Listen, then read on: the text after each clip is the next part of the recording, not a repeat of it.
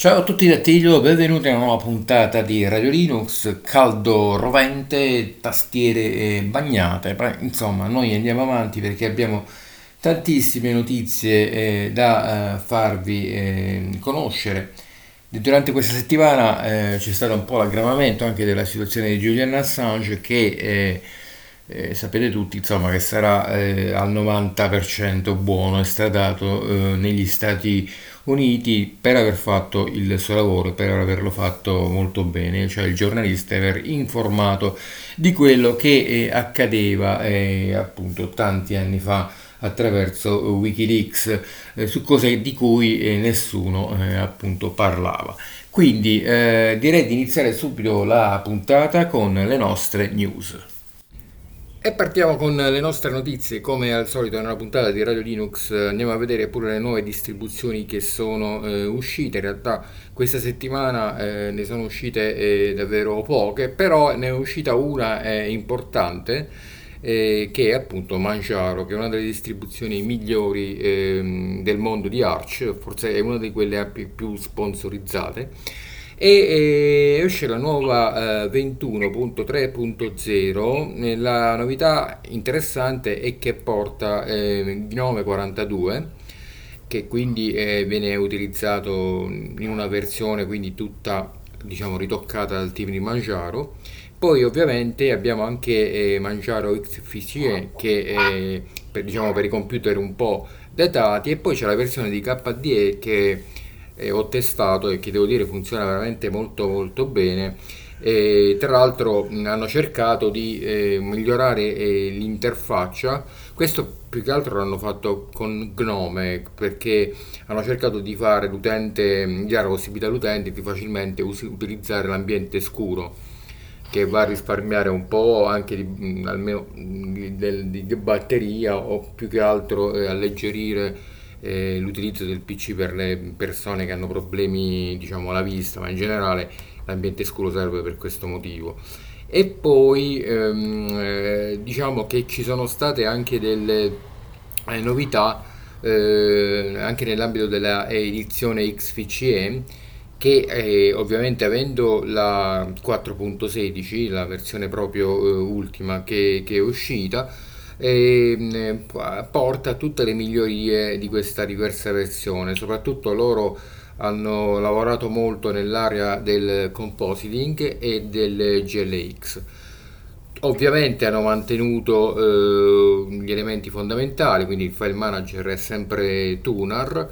ho letto un po' eh, di eh, recensioni di persone che l'avevano provata, eh, mantengono eh, Calamares come procedura di installazione e, e, dicono tutti insomma che bene o male eh, è facile da installare, mantiene la sua facilità, tra l'altro anche la sua usabilità soprattutto in plasma perché KDE offre la versione 5.24 che se non sbaglio non è proprio l'ultima perché l'ultima è 5.25 però è molto veloce e funziona molto molto bene. E Mangiare in genere è diciamo che è una delle più affidabili nel mondo delle derivate Arch. E eh, l'unico diciamo eh, appunto che, che ho notato e che bisogna stare attenti un po' eh, agli aggiornamenti eh, perché a volte eh, passa un po' troppo tempo insomma, fra una, un software e il suo successivo, ehm, forse perché hanno dei problemi sul server, ma questo l'ho notato io, poi qualche altra persona,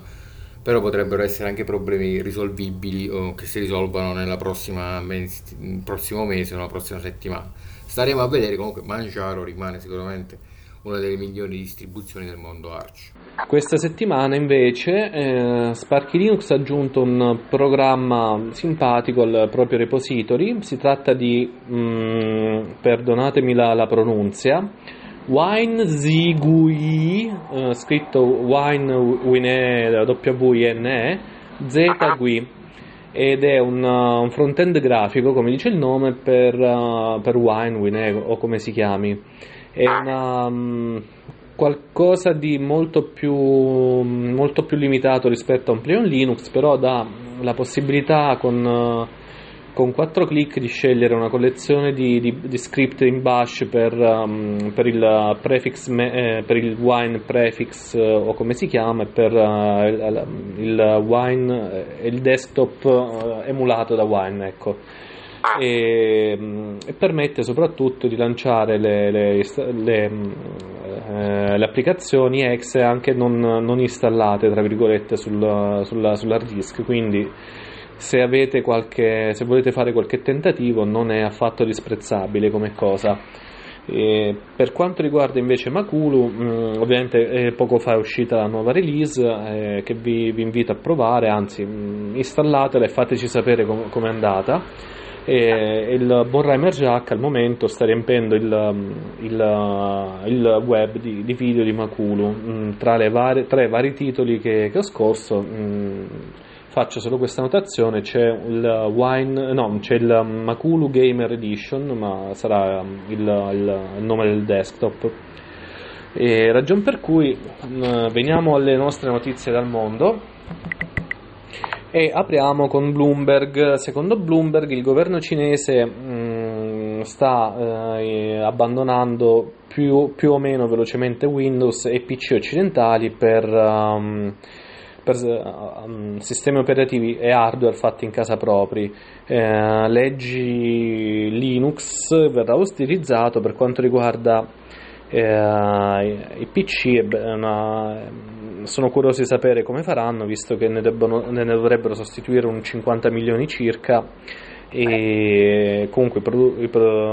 c'è sempre tecnologia statunitense all'interno dei PC però mm, staremo a vedere. Invece di criptovalute non per parlare di criptovalute ma di Nvidia. Mm, a quanto pare penso che già ne abbiamo discusso uno o due anni fa di questa, mm, di questa anzi di una notizia molto simile che Nvidia non avrebbe detto agli investitori quanti profitti ha fatto con le schede dedicate al videogioco e, con, eh, e quanti profitti abbia fatto con le schede dedicate all'estrazione di criptovalute.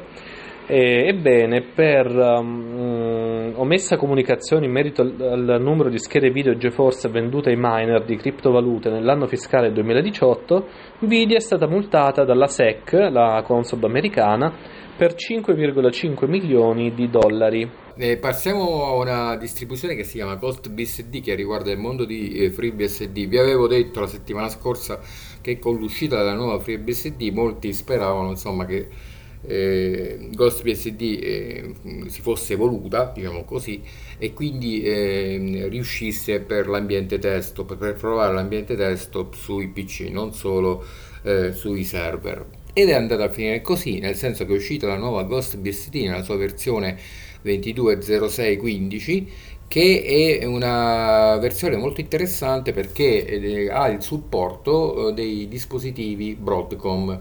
che poi sono quelli eh, proprietari e che poi sono sempre quelli che danno un po' di, di problemi. Poi in realtà li troviamo un po' infilati ovunque, e, per esempio se non sbaglio nel mondo del Raspberry abbiamo appunto la Broadcom, nel mondo del Mac abbiamo la Broadcom, ce ne sono da, da in diverse eh, diciamo, versioni, diversi anche PC noti. Tant'è vero che hanno fatto appunto delle prove anche su vecchi Mac e, e tutto è stato eh, supportato, quindi in poche parole hanno fatto l'installazione di Ghost BSD che ha eh, l'ambiente Gnome, se non sbaglio, eh, nella sua versione 13.1 e che eh, appunto va a supportare anche i vecchi iMac. Eh, che è molto interessante perché dà la possibilità di supportare dell'hardware che magari dalla casa madre Apple non è più supportata. Quindi invece con Ghost BSD si può avere eh, appunto un ambiente eh confortevole, secondo me anche facile da utilizzare. Certo, ci sono tantissime distribuzioni Linux che si possono mettere sullo stesso hardware, però eh, sapere che c'è anche FreeBSD che è noto, che è anche molto veloce, che tra l'altro è un'esperienza diversa perché è un altro tipo eh, proprio di sistema operativo, se vogliamo anche alternativo al mondo di Linux, e mi sembra una, eh, una notizia estremamente eh, positiva. E come tra l'altro è, è positivo eh, l'uscita eh, di eh, due launcher che eh, mi hanno colpito che riguardano appunto il, il mondo, se vogliamo, di, di Ubuntu. Eh, vengono più che altro utilizzati per eh, cercare appunto i file, eh, per cer- lanciare le applicazioni, eh, fare delle ricerche anche su Google Drive, sui server. Ce ne sono alcuni che già funzionano bene, come per esempio Albert, che funziona eh, come Alfred nel mondo del Mac, però ne sono usciti altri due che io ho trovato eh, molto molto interessanti eh, che vanno sotto eh, il nome di Zazu eh, che è molto leggero che quindi che potrete provare anche sul eh, mondo eh, appunto delle distribuzioni che hanno a che fare eh, con Ubuntu. E quindi c'è proprio il pacchetto, tra l'altro c'è il pacchetto anche per Debian. E poi Rofi che più o meno è un po' più spartano, sicuramente più da hacker se vogliamo e che possiamo trovare anche questo sia sul mondo eh, Ubuntu eh, sul mondo Debian ma anche sul mondo eh, della, della Fedora. Poi ce n'è un'altra molto molto, c'è un altro molto particolare, un altro tipo di launcher che eh, si chiama Lighthouse e che invece eh, troviamo come diciamo esclusiva, come pacchetto già eh, preparato nel mondo del, di Arch attraverso ehm, Our. Quindi se lo volete installare eh, dovete avere Hour e quindi installatevi Lighthouse che è un ottimo launcher. La caratteristica di questo, P, di questo launcher invece è che è molto molto leggero, più leggero degli altri che vi ho detto e che funziona veramente, veramente bene, però sul mondo di Arch, quindi si chiama Lighthouse. Oh, si fa un gran parlare di transizione digitale, però mh, mm, vediamo un attimo, eh, facciamoci un attimo due conti. Secondo la Commissione europea servono 125 miliardi di euro l'anno di investimenti aggiuntivi per portare avanti la trasformazione digitale dell'Unione europea. A corto di risorse per l'elevato numero di priorità, Green Deal, ripresa post-pandemia impatto della guerra, la stessa Commissione sembra aver trovato una nuova potenziale fonte di soldi, i giganti del digitale. L'idea eh, su cui stanno lavorando i suoi funzionari è quella di imporre una tassa sui GAFA, Google, Amazon, Facebook e Apple, per finanziare gli investimenti nelle reti, eh, nelle reti di attuale e prossima generazione. Anzi, i GAFAN, perché oltre alla solita banda dei quattro presi di mira dalle inchieste dell'antitrust dell'Unione Europea e delle nuove regolamentazioni come il DSA e il DMA, c'è un nuovo colosso che la Commissione vuole chiamare a contribuire. La N sta per Netflix il principio? I giganti del digitale che offrono contenuti ad alta intensità da- di dati passanti come film, musica e giochi dovrebbero pagare per la banda che utilizzano. Una manciata di attori occupa da sola più del 50% della banda passante mondiale. È giunto il momento di riorganizzare la giusta remunerazione delle reti, ha scritto su Twitter il 4 maggio il commissario al mercato interno Thierry Breton. In un'intervista lo stesso giorno all'Es Echos, Breton ha annunciato che questo sarà uno dei principali cantieri dopo il Digital Markets Act e il Digital Services Act. La Commissione vorrebbe presentare una proposta legislativa prima della fine del 2022. La vicepresidente responsabile del digitale Margaret Vestager, che in passato si è spesso trovata su sponde opposte rispetto a Breton, questa volta è sulla stessa linea, ci sono attori che generano molto traffico internet che alimenta il loro business, ma non hanno contribuito agli investimenti per la connettività, ha detto Vestager il 2 maggio durante una conferenza stampa. Penso che ci sia un problema che dobbiamo valutare con grande attenzione e, il problema è giusto, il giusto contributo per le reti di telecomunicazione. Lo stesso giorno Etno, la, lo- la, lobby degli operatori della rete di con- telecomunicazione, aveva pubblicato un rapporto secondo il quale sei giganti del digitale, Meta, Alphabet, Apple, Amazon, Microsoft e Netflix, messi insieme contano per circa il 56% del traffico globale di dati su reti fisse e mobili. Le cifre sono del 2021. Google è il più vorace in termini di banda con il 20,99% davanti a Facebook 15,39% e Netflix 9,39%. Secondo il rapporto video, social, eh, secondo il rapporto, le piattaforme video, social e di gioco contano per oltre il 70% del traffico internet globale e la crescita dati non si fermerà. Le stime di Etno dicono che un utente mobile in media, consumerà in media 16,2 GB al mese nel 2023 contro gli 8,5 al mese nel 2021. Una linea fissa a banda larga arriverà a 454 GB al mese nel 2023 contro i 293 al mese nel 2021. La stima di Etno, sulla base di un altro studio di Frontier, è che il traffico generato dai giganti potrebbe portare a costi fino a 36-40 miliardi di euro l'anno per il settore delle telecomunicazioni e l'Unione Europea. Il rapporto lascia intendere che servirebbe un contributo annuale dei GAFAN di 20 miliardi di euro per lo sviluppo delle infrastrutture di rete fissa e mobile. E non è la prima volta che Etno prova a far pagare ai colossi digitali gli investimenti nelle reti di telecomunicazione per il traffico internet passante. Una decina di anni fa il, una proposta simile era stata respinta dalla Commissione sulla base del principio della neutralità della rete e dell'obiettivo di spingere l'innovazione. La CCIA, la lobby che raggruppa alcuni giganti del digitale, ha risposto che la richiesta di Etno di, eh, cerca di far rivivere un, un, sogno irrealizzabile di dieci anni e di far, ehm, di far uh, pagare i fornitori di servizi online per il traffico internet, che è qualcosa per cui i loro stessi clienti pagano già pesanti canoni di abbonamento. Secondo il vicepresidente della CIA, mm, Christian Borgren, la tassa chiesta da Etno e sostenuta da Breton e Vestager equivarrebbe a chiedere alle società energetiche di riscuotere commissioni dai produttori di elettrodomestici per l'uso energetico delle lavatrici, mentre ai consumatori viene già addebitata la quantità effettiva di energia utilizzata per fare il bucato. Alla fine, gira e rigira, a pagare saranno eh, comunque i consumatori.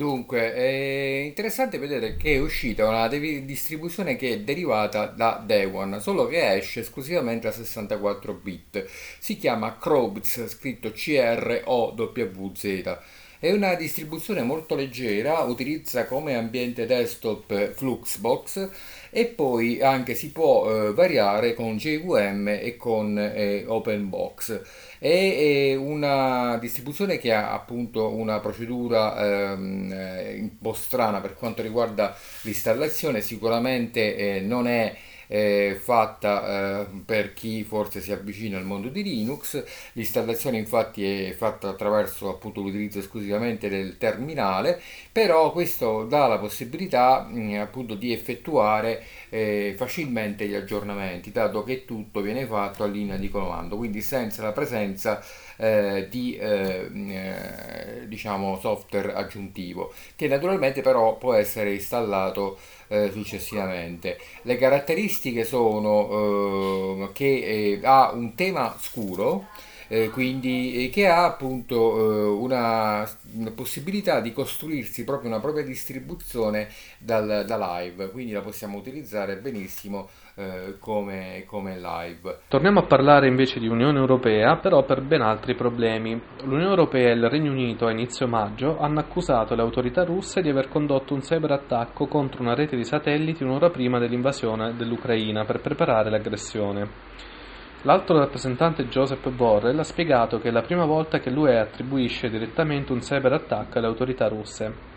L'attacco contro la rete satellitare K-SAT utilizzata da Viasat ha causato perturbazioni importanti nelle comunicazioni che hanno toccato i servizi pubblici, imprese e cittadini in Ucraina, ma anche in, uh, nell'Unione Europea, ha detto Borrell. Nella sua dichiarazione l'alto rappresentante ha annunciato nuove misure per prevenire, scoraggiare, dissuadere e reagire a questi comportamenti maligni nel cyberspazio. E poi rimaniamo sempre in, uh, in, ambito europeo perché i negoziatori del Parlamento europeo a metà maggio e della uh, presidenza francese del Consiglio dell'UE hanno raggiunto un accordo provvisorio su DORA che sta eh, per Digital Operation Resilience for, of the Financial Sector, ossia eh, resilienza operativa digitale per il settore finanziario. L'obiettivo del regolamento è rafforzare la sicurezza degli istituti finanziari, in particolare di fronte al rischio di cyberattacchi. Sono previsti obblighi a carico di banche e altri operatori e convergenza tra le autorità nazionali di vigilanza. L'intesa prevede la creazione di un regime di sorveglianza a livello europeo per i grandi fornitori di eh, servizi digitali. Poi, mh, mm, per i più complottisti tra di noi, e vi rimando all'articolo di Tempi che si chiama Cosa c'è dietro l'operazione metaverso di Mark Zuckerberg. Eh, vi leggo l'occhiello, poi magari eh, se Attilio sente di, di, dire qualcosa, se no saltiamo, altrimenti, eh, anzi, meglio saltare. La strategia del patron di Meta e fondatore di Facebook che sta girando il mondo per incontrare i capi dei governi, il ruolo delle elite capitaliste e il nuovo rapporto tra pubblico e privato.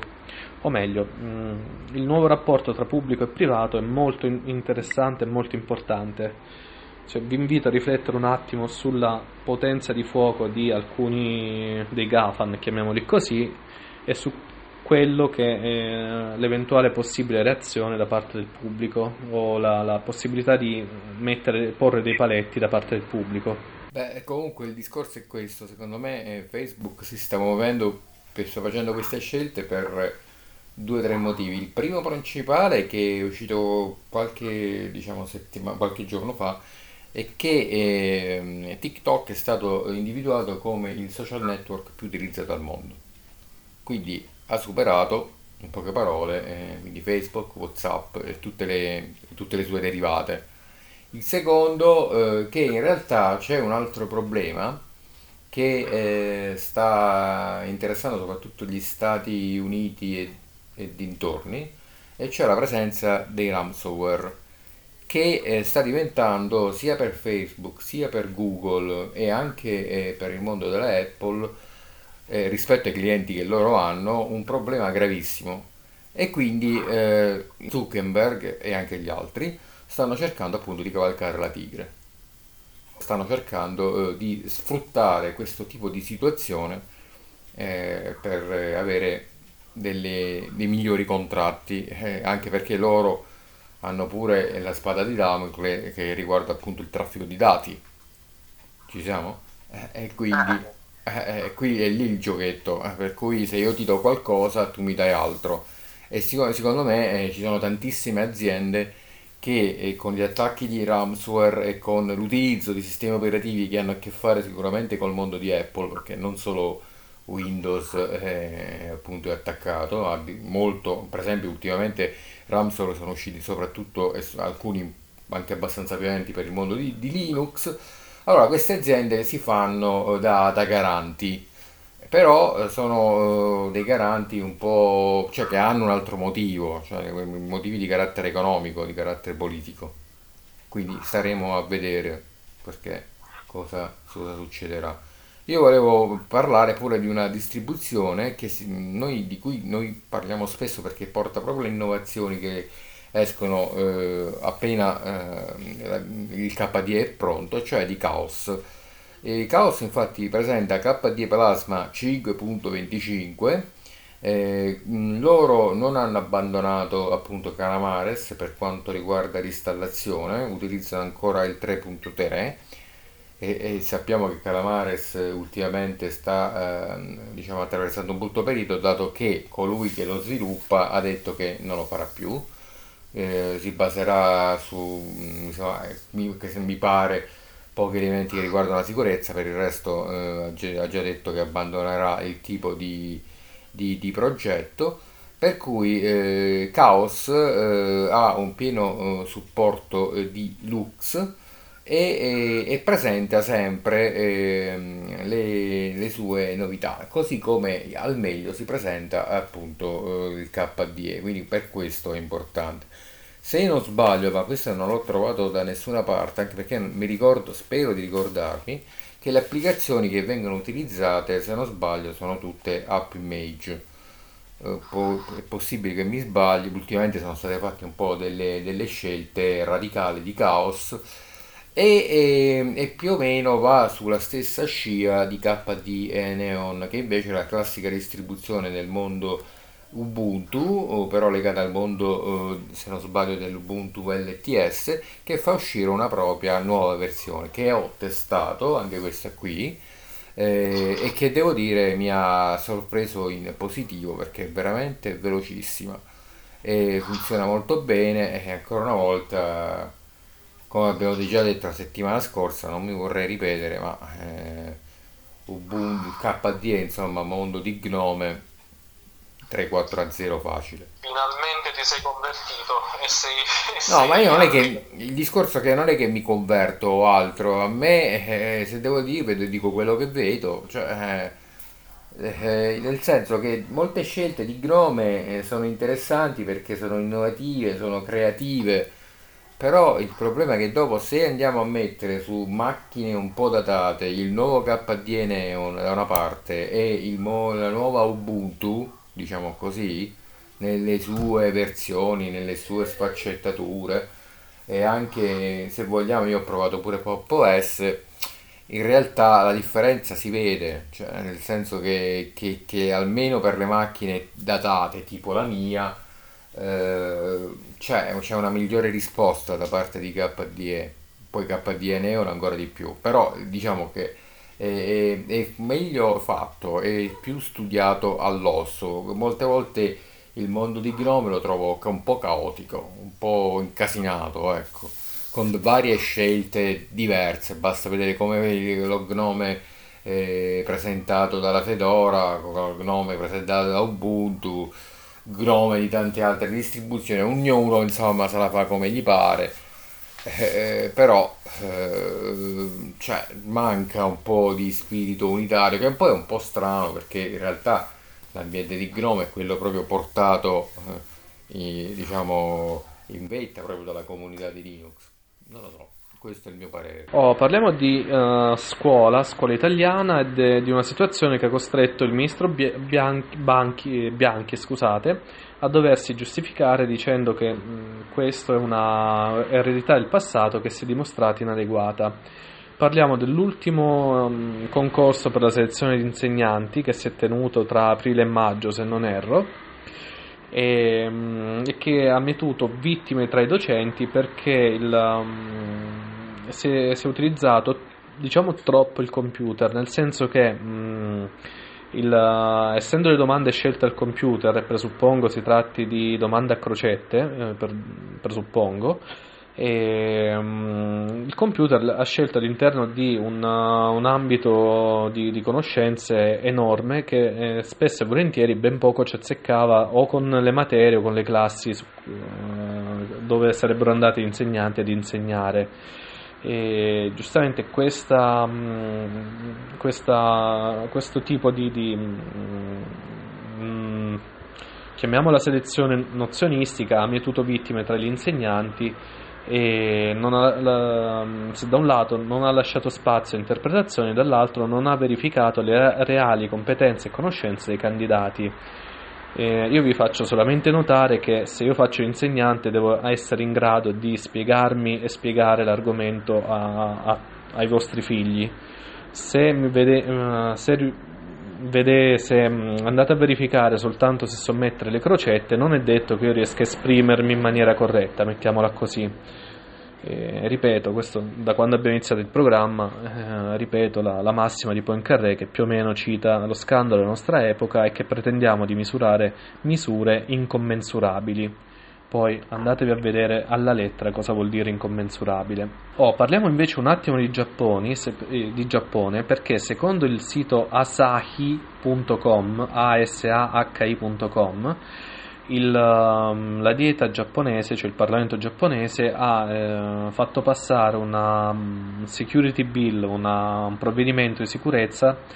che in- eh, incrementerà e non di poco i poteri di, di controllo e di supervisione del governo sopra le tecnologie avanzate, e, nonostante le- le, mh, i dubbi, le perplessità e le, le infinite domande che ha fatto il settore privato circa questa legge. Poi, se volete approfondire, ripeto, asahi.com e l'articolo si chiama Despite Ambiguities, Diet Passes the Economic Security Bill. Dunque, poi eh, questa è una discussione molto importante anche se molto piccola eh, perché eh, vi serve per salvare gli hard disk. Nuova versione di Clonezilla eh, nella sua versione 3.0.1 eh, c'è il nuovo eh, tipo di kernel che viene utilizzato eh, che è il 5.18 eh, in quanto questa distribuzione o almeno questo tipo di versione mi sembra un po' strano però, però eh, mi sono informato la risposta è questa usa come repository eh, Debian Seed quindi proprio la nuovissima le nuovissime eh, i nuovissimi pacchetti che vengono messi diciamo, a disposizione di chi diciamo di solito eh, utilizza Debian Oh, parliamo di Bitcoin e dintorni, o meglio, ce ne parla il nostro buon Seminerio. Vi rimando all'articolo di fastidio.net Bitcoin, la media e il coltello cadente. Ovviamente eh, è un approfondimento di quello che già abbiamo detto in maniera molto più leggera e terra-terra e attilio, cioè eh, diffidate di chi vi propone assolute certezze, mm, per quello basta e avanza la pubblicità in, in tv e non, non fatemi dire altro. Poi eh, parliamo di crittografia perché ehm, il, nel 2019 la British Library ha iniziato a revisionare e digitalizzare l'intero catalogo e si è imbattuta in un manoscritto del 1600 più o meno in cui erano erano conservati diversi, diversi uh, testi, mh, mm, tutti in uh, latino, inglese, tedesco, quello che fosse, tranne uno che, il, um, che era um, in, in, codice crittografato. E, ebbene, ci si è resi conto, eh, anzi, si è riscoperto questo libro, attenzione, perché era nel, negli scantinati della British Library e ci si è resi conto adesso che il, la crittografia molto una, ha una chiave di lettura molto semplice del tipo eh, piuttosto scrivere la A scriviamo la, la C o la D eh, in modo tale che eh, rendiamo difficile la lettura ai malintenzionati per chi volesse approfondire rimando al um, sito storica ng.it ng sta per National Geographic e per chi fosse pigro sappiate che si tratta di un manuale di esorcismi, quindi è più che lecito che fosse, il testo fosse crittografato. E siamo così giunti al termine di questa puntata di Radio Linux che eh, vi ricordo va in replica lunedì mattina alle ore 10.30 è disponibile anche in versione podcast eh, sul sito della web radio Radio Start. Vi ricordo anche che abbiamo una pagina di Facebook, fateci sapere quello che pensate e eh, naturalmente vi do appuntamento al prossimo sabato, sempre alle ore 12.30 su Radio Start. Ciao a tutti da Tiglio, ci sentiamo la prossima settimana. Well, we know where we're going, but we don't know where we've been. And we know what we're knowing, but we can't say what we've seen. And we're not little children, and we know what we